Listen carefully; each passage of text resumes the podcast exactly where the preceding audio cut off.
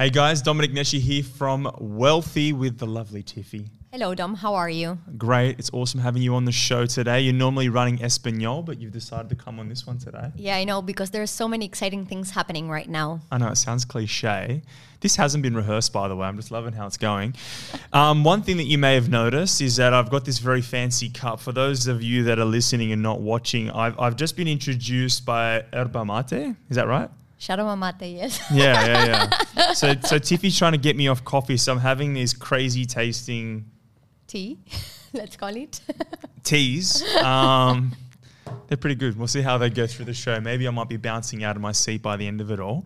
Um, today we're talking about Melbourne. we are, we are. It's one of my preferred cities. This is a personal, emotional preference. Uh, so it's really exciting to talk about things that I, I like the rational side of why I like the, the Melbourne city, but also I just love how many new news are happening that as an investor, I want to be there. It's hard for me personally sometimes working this job. No, it doesn't feel like a job, firstly, but it's hard because we see so many different opportunities and Tiffy often just says, Dom, relax, you're bored, but I just want to buy many of them.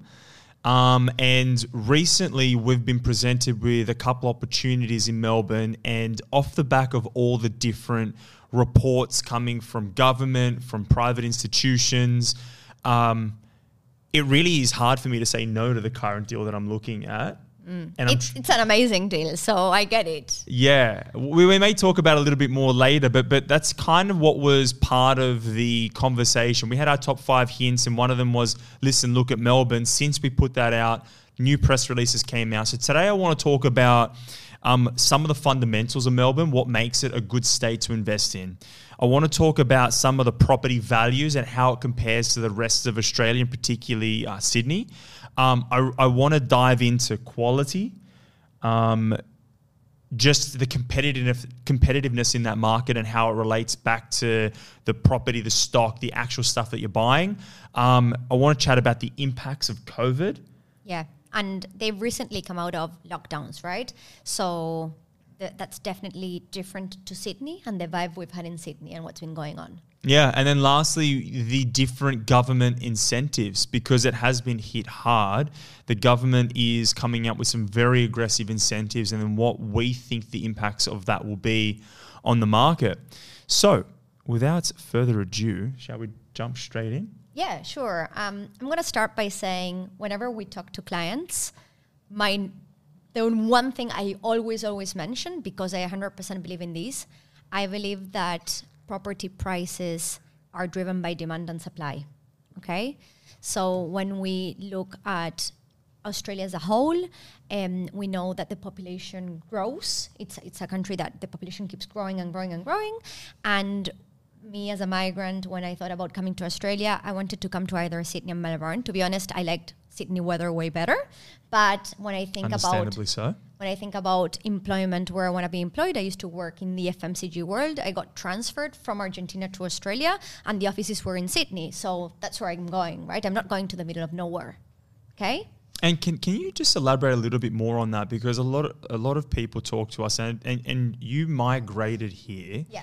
And, and this is a little bit of a side topic, but I often say to clients that people that are migrating into Australia have to have a couple of key qualifications. Mm, yeah. So, so tell a little bit about that process, just so people understand what it takes, and then the types of people that are landing in Australia as a result of migration. Yeah.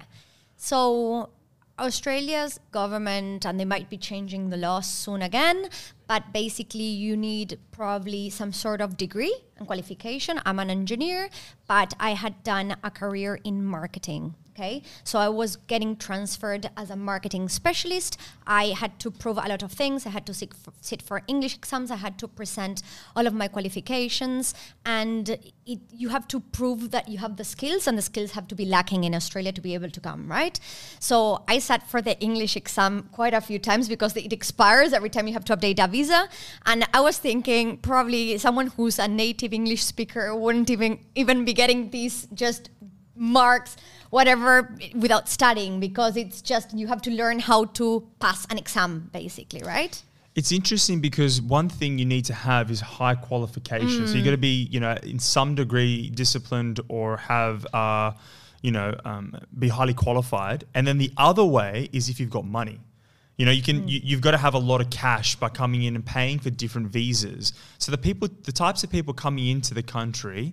Um, have to be highly qualified or have to have a good amount of income, and then they're typically landing in most often Sydney and Melbourne. Yes, yes. Of course, you can have other exceptions, but most of the people will land in Sydney and Melbourne. And when you look at the population projections, um, Melbourne's population is meant to surpass that of Sydney in the next 10 years.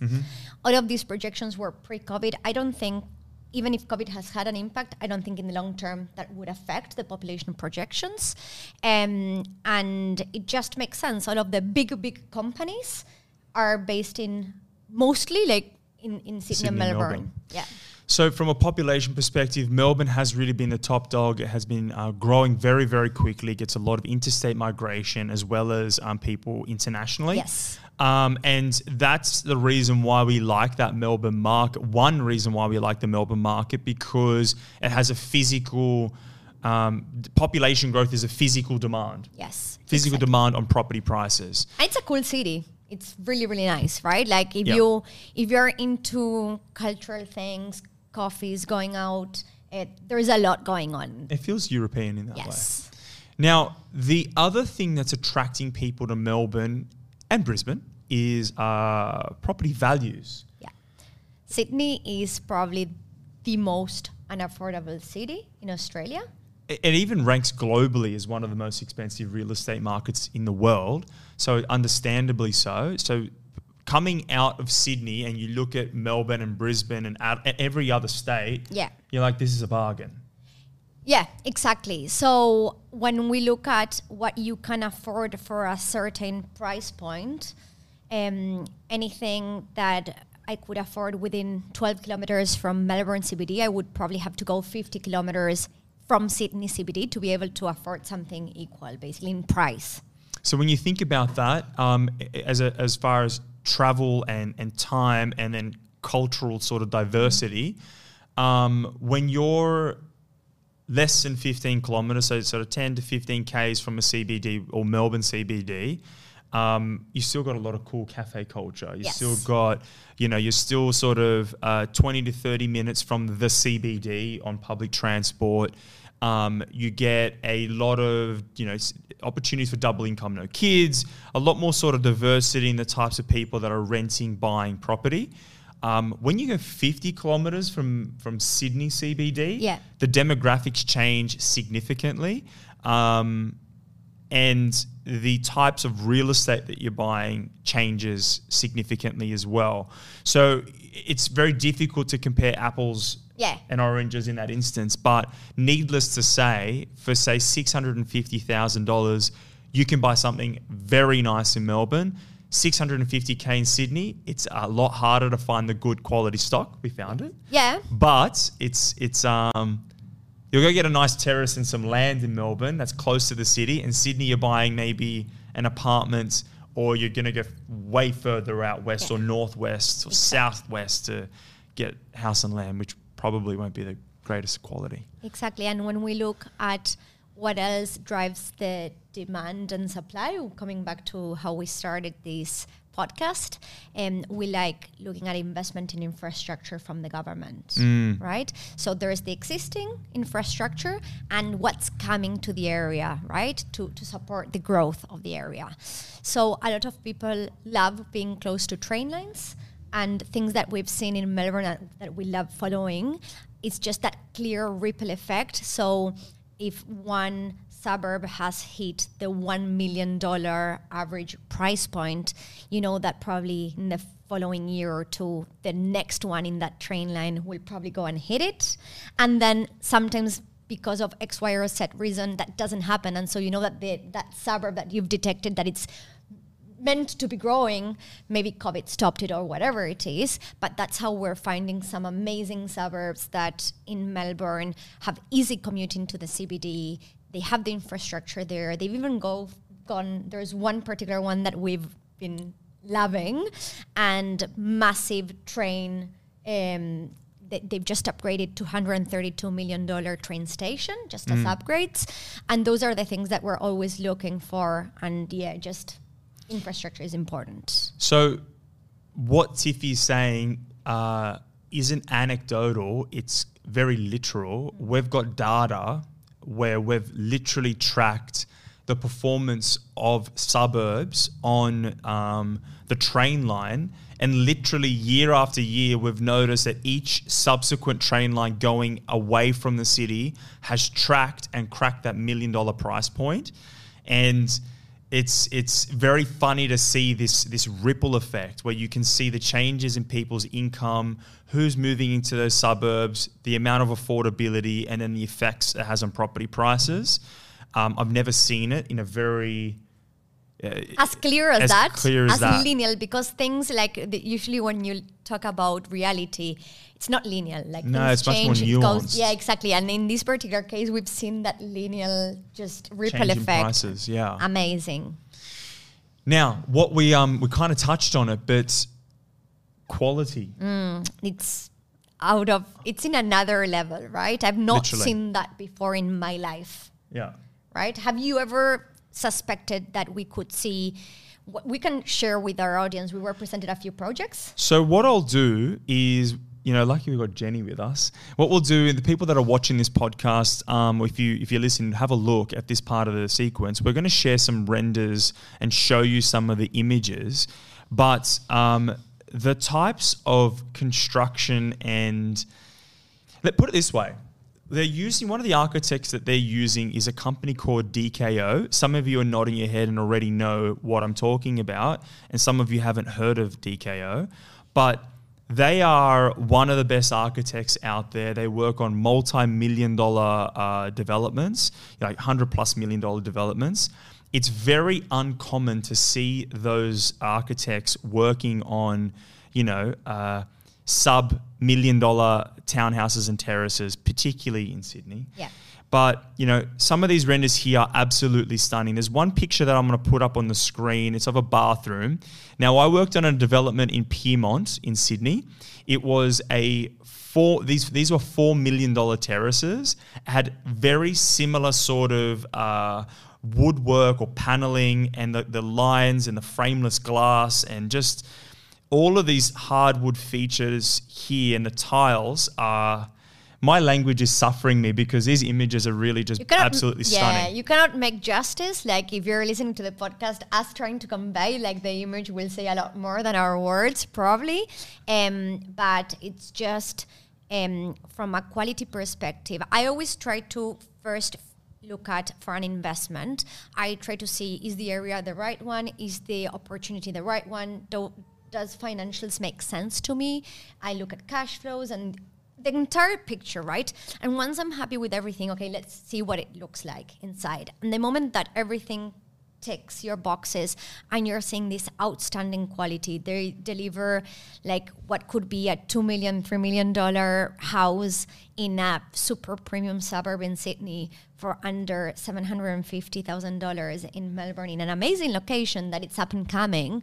So you suddenly you're like, wow, this is an amazing opportunity. And the developer, you know, the developer that we're working with is uncharacteristic, but you know, they're up there with the likes of Gurner and and, and um, what they actually offer us as a, a consultancy group is options for our clients to actually change configurations as well.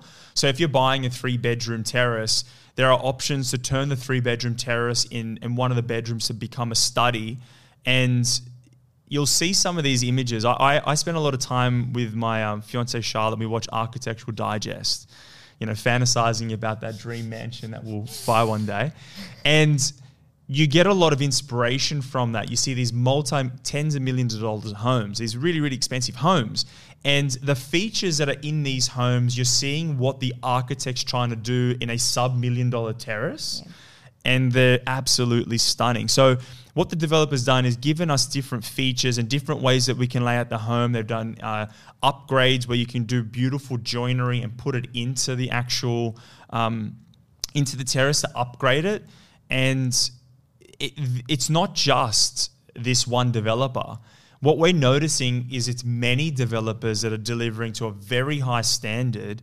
And if you were to try and compare it to, let's just say, the Sydney market, Yeah, we're not finding opportunities for investments. no. That, as in, you can probably find that at a very, very high price point in Yeah, you're spending you're spending in excess of three, four million dollars to try and achieve the same result. Exactly. And and yeah, like we, we got presented a few different projects. I've, I've heard everything. One developer putting cinema, wine bar, there's like indoor soccer, spinning, rock climbing, gyms, poker room, sports bar, like all of that inside one development. I saw that presentation yesterday and I just sat there awestruck. It sounded like a resort.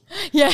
Indoor, yeah, indoor soccer court, yeah. spin classes, like a state of the art dog washing bay, Squash court. squash court, um, you know, yoga facility. Uh, Booking your private dining room for like to host 25 friends at no cost. It's you look at these as developments and and I think because it's such a highly competitive market, Yeah. there it's this sense of one-upmanship. Where in Sydney, it's been very uh, for for a long time. Developers could just slap something together, and they'll get away with carpet in the living room, and you're like, come on, this. is You know, carpet in the in the kitchen almost, and you're just like, this is unacceptable. And we're in Sydney, you're talking about, hey, we'll upgrade to an engineered timber floorboard. Yeah. Where there, they're saying, no, no, we've got an indoor soccer court. Yeah. We've got a private dining and private theatre room for you and your party. So it's it's akin to a ten or twenty million dollar mansion, the facilities that you're getting access to. But how much does an apartment cost in that building? I think they're starting the one bedrooms in the four hundred and fifty thousand dollars, which it's unheard of, to be honest. In a really nice location, close to train stations, universities, like good access into the CBD. Jenny, we're gonna have to um put that into this clip as well because I want I want the the, the, the subscribers to see this. Um, I want to tell you another little quick story or anecdote about the quality. Um, so one of the developers that we're working with, he's vertically integrated his business so much so that he's a builder. He used to he's a qualified architect. He works with the best in business, but he's obsessed with quality. Um, and he couldn't find the brick that he wanted for the building. So what he's doing is he's importing these handmade bricks from Denmark, and it's got this beautiful low profile, profile rustic look. And these are going into terraces that start at 800k, Yeah. 850,000. That's where Dom got excited and he's already said, put one on hold for me. I was like, so I called up Charlotte and I said, hey, we're moving to Melbourne to go and get some federal government grants. Anyways, um, was there any other interesting quality features that you saw that there just were? It's just yeah it's it's another level and and i've we've seen a lot of different types of qualities.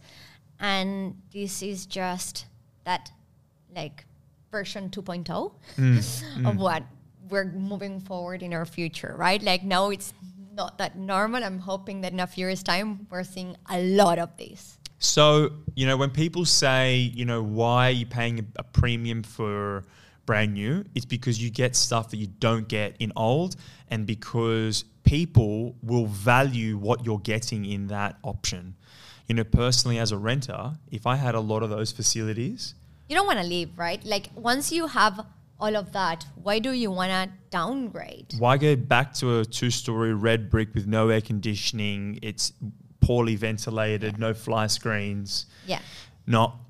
Anyways, uh, we'll move off quality because we've said enough. Melbourne has got outstanding quality and you're getting in at very, very affordable prices. Um, shall we talk about COVID? let's talk about COVID because I think we're all different. I don't think there's a perfect investment, and what fits me doesn't necessarily fit you, right? We're, Oh, we've we're- got different strategies. we too. have different strategies, we have different personalities, we have different risk appetites. Now, when COVID came and Melbourne went into lockdown, there's a lot of people that really struggle with the idea of buying in Melbourne just because COVID had a, a bigger impact. And that's fine, like we're all different. But for me, I actually think that has provided us with a lot more opportunity for investment And, and I think that's one of the things that as an investor, when everyone's fearing, I want to be making the most out of it. It's funny because everyone says that line. You know, when there's fear, you should be greedy. When people are greedy, you should be fearful. But when it comes into practice, it's very different. We just feel comfortable following the masses, and that's the human nature, really. right? Yeah. But when when COVID hit, fair enough. No one knew what was going to happen. But for me, uh, uh, you know, I tried to read up as much as I could. Once we started to understand, we're getting a, a sense of we know how to control this thing, or, uh, or at least mitigate a lot of the risk. Um, we can see vaccines are coming, that we know how to sort of manage the current circumstance. It became a matter of Melbourne was physically restrained. They couldn't physically go out, inspect, and buy properties. And what that meant was that developers couldn't sell stock. You know, people weren't listing their stock and selling it. So there was a huge issue in the market. And it's not that you saw massive discounts. You saw some discounts, Yeah. but you could also go and squeeze some extraordinary incentives. And that's the thing. I think that's where um, a developer would have planned their stock with a few years in advance, right? They couldn't have predicted that COVID was going to hit this year. So now they have they have this supply and they need to sell it so that they can move on to their next project, right? So let me let me touch on that. So the reason why they need to sell it is they need to get debt cover. So for instance, when a developer buys a block of land, they go and get some debt from Westpac or CBA from one of the major funders, and then the bank will say, "Hey, you're going to go and get a let's just say the block of land costs 10 million bucks and then they're going to go build this thing for 30 million or 20 million dollars, right? don't invest too much in the numbers. Um, the bank will say, hey, we want you to go and get 10 or 20 million dollars, say 20 million dollars worth of sales to cover the cost of construction. So we know that you know we've got this much money coming into the development. Now as a developer, you can't start construction because the bank won't give you the money until you've gotten your debt cover. So as a developer, what do you do? You say, well, I can sit on this site and as I wait, I can't develop, I can't make money, I've got bills to pay, or I can get it started. And the best way for me to get this thing started is to go and get some fast and hard sales. How do I do that? One way is you can reduce the price, but if it's already fairly priced based on the market, what else do you do? You sweeten the deal. Yes, and that's the thing, right? So you want to make sure that when they're giving incentives as cash back, they don't want to ruin the valuations of the property. So they're actually discounts that are not. Yeah. So what, what is talking about, and and you've got to be careful with incentives because we've seen incentives where, hey, we're going to pay your rent for five years. And you, you're going to be dubious about that because you're going to say, well, that money's coming from somewhere. Um, and that might be coming out of the, the property price. They may have inflated the property price and they're basically getting you to pay for your own developer incentive. They're getting you to pay for your own rents. Or we'll increase the property price and then we'll upgrade it by this amount. And then you have issues because the property isn't valued at that new incentive price. It's it's been falsely inflated. And what happens is you'll go and try and settle on that property. The value will come out and say, hey, this thing's $100,000 worth $100,000 less than what you're paying for. So those incentives were not real. The way that you can mitigate that risk is if there are incentives being put onto the table, you can actually go and get valuations done on that stock. Or you can go and compare it to recent sales that have been done in the market and say, hey, is this fair value? So, for instance, say it's a million dollar terrace and you're being offered a. You did tell me not to. I did tell Dom before we started this podcast, hey Dom, have you put your phone in silent? yeah, yeah, I did. Um, so, so what I'm saying is that you can go out, have a look at the value of that property, compare it to all recent sales that have happened in the market, and see is this a genuine discount? And if it is, you may have some instant equity built into this deal. Yeah, exactly. And that's what we're saying with some of the Melbourne deals. They're needing to sell the stock in order to start developing or, or building. It's amazing location. It's good prices. And the quality of the delivery, we know it's going to be absolutely amazing. And the actual incentive is a true incentive. You're n- not paying for it with your own purchase price, basically. Now, the other thing to be mindful of is that this COVID opportunity is an opportunity because um, you haven't had a lot of you've had near it, it, the, the market's been depressed for a while. People hasn't haven't physically been able to get out and start buying. Now that the gates are opening up, people have actually saved quite a lot of money. Mm, There's been a lot of negative press on people that have lost jobs, and I feel sorry for those people. Yes. But there have been, we talked to hundreds of clients that have saved more money than ever. They're sitting in cash. Cash rates are extremely low. It's doing nothing for them. And now they want to invest. Some are buying gold, some are buying stocks. A lot of people are buying property. I want to stop there, and I think a lot of people would have understood what you just said when you cash does nothing. Basically, when I arrived to Australia in 2015, I had a savings account, and I think I, in ING I was getting paid 2.85% interest on all of my savings. Now it's just Assad, I don't know, 0.35%, like whatever it is. It's just, it's giving me absolutely nothing, right? So I don't want to have my money sitting in a bank account, in a savings account, because I'm not getting a return for it. Okay. So what we're seeing is people going out there and buying investments. Now, what we believe will happen as a result, especially because of all these different government incentives, is more purchasers will step into the market, which is just uh, more demand being stepping into the market as well, which actually leads to our next point, which is government incentives. Yeah, the the government, the Australian government, and the federal government, together with the different state governments, have been trying to make it so that they incentivize people to um, spend. So they're trying to reactivate the economy, right? So one of the biggest industries for Australia is the construction industry, and a lot of the money, how they're injecting money into the economy so that they keep can keep moving it, is through different incentives like if you buy, we'll give you this amount or that amount. So that's what we're going to be covering right now. So something that's interesting is that, that they recently put out a press release, and you know the details yet to come out, but effectively, um, the government is giving a fifty percent stamp duty um, waiver or a stamp duty reduction. So Melbourne has, his, I think it has the most expensive stamp duty, or, or It- one it of is. them. Yeah. So Melbourne has less expensive properties than Sydney, but it has always had a, a higher percentage of stamp duty. Yeah. And in this instance, what they're doing is giving us all a 50% discount on brand new property less than $1 million. Now, um, I'm looking at buying something less than a million, so that's Yeah. okay. And- Anyways, but but it's important, and if it's if it's existing, it's less than it, it- you get a 25% discount, but it's only until June 30. Okay. And this is Victoria only, right? So let's be clear, we're talking Melbourne, Victoria, we're not talking Sydney. Now, one of the things that Peter often says is one of the key metrics that you can that will help you determine property prices and at least demand is policy decisions.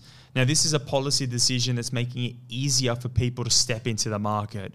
If you're buying a you know a 700k property and you're looking at paying 35 to 40 thousand dollars in stamp duty, you're now paying 20. Yeah, exactly. And it's basically for anyone who's considering interstate investment. Not everyone will be willing to. I, I love it, but not everyone's tiffy. Um, this is a great thing because now you're going into this market that will be seeing massive growth in population, even higher than that of Sydney in the next 10 years, where prices are lower than that of Sydney, and now the stamp duty is lower. So why wouldn't a lot of people move into the Melbourne market? It's for a limited time only. I sound like a salesman now, right? yeah, you do. yeah, here's some free steak knives. I'm waiting to see what else the Melbourne market throws at us. Now, it's something that we that I thought was very interesting, and, and again, I want to I want to understand this a little bit more detail. But they've created a 500 million dollar fund where if you've got less than five percent as a deposit, the government will actually step in and contribute equity. Well, they'll, they'll help you buy the property, but they'll take a piece of the deal from you as well. Um, I, I don't know exactly what that looks like, but it says here that um, they've launched a fund to help people who do not have a 20% deposit to buy homes. The fund will contribute to the purchase price in exchange for equity in the property. So essentially, people with less than 20% can buy the property. The government will step in, contribute some cash, but then they're going to be a part owner or be a, uh, they'll have a share in that property. Now, where we we've seen this in the past, when Peter and I were in the UK, this is very normal, and the UK has a number of incentives like that, and I kind of like it. Yeah, that would mean, and, and I'm just asking, right? So if you were to sell the property, a percentage of that sale then would go to the government. That's as I understand it. it. It's it's an interesting way for the government to stimulate the market because they're putting in five hundred million dollars worth of cash. Yeah. Which uh, you know, if you were to ten x that multiple, that's you know another zero on top of that. Yeah. Is that five billion?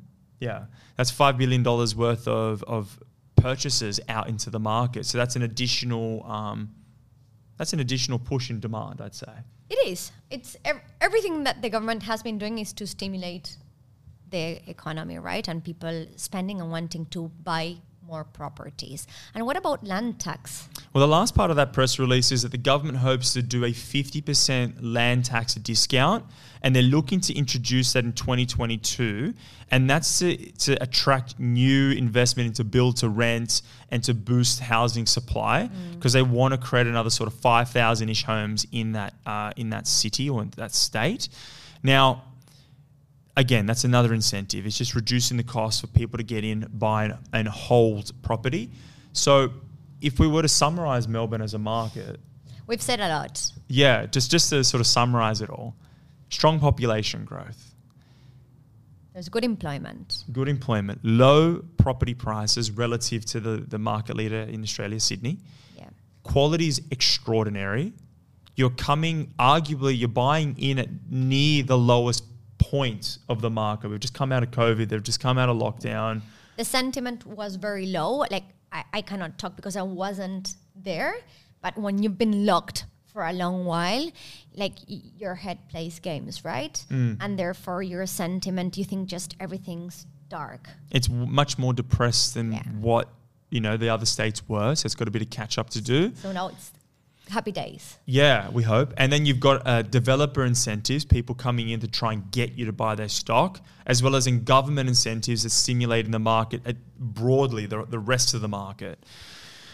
I think it's a recipe for good price growth. Yeah, I, I love Melbourne. I it's I know it's a personal opinion, but if you asked me what like what's your preferred market in Australia, it's Melbourne. So, what I want to say uh, is this is a bit of a challenge to all of you out there. Um, anyone listening, watching, I'd love to hear from you. If you've got one uh, contrarian point of view, yeah, that would genuine, genuinely think you've got some other points. You don't think that Melbourne is a growth market. I'd love to hear why. I'm about to make an investment, and I'd love to hear another point of view. And then also, uh, you know, if you're interested in what we're saying and you want to know more, reach out. Yeah, exactly. say hey. I'd love for you to meet Sam, meet Louis, you know, come and see us in our new office or even digitally. Um, I'd love to show you some of these opportunities. If and you know, if you thought this was pretty cool or valuable, share it with your friends. Yeah, please share it. And if you have questions, that's it. There's we're in so many different places. You can find us in like Spotify, Apple Podcasts, Facebook. So you can ask questions through any means, right? You can go into our website, wealthy.com.au, and just reach out to us. And TikTok. We've launched TikTok. Peter awesome. promised he's going to be doing some TikTok dances, right? he's got. A, he's nodding. He's nodding his head. If only the camera was on him, so we got got that confirmation. Um, again, thank you for your attention. We really, we really appreciate all of you, um, and we hope to see you and hear from you all soon. See you next time.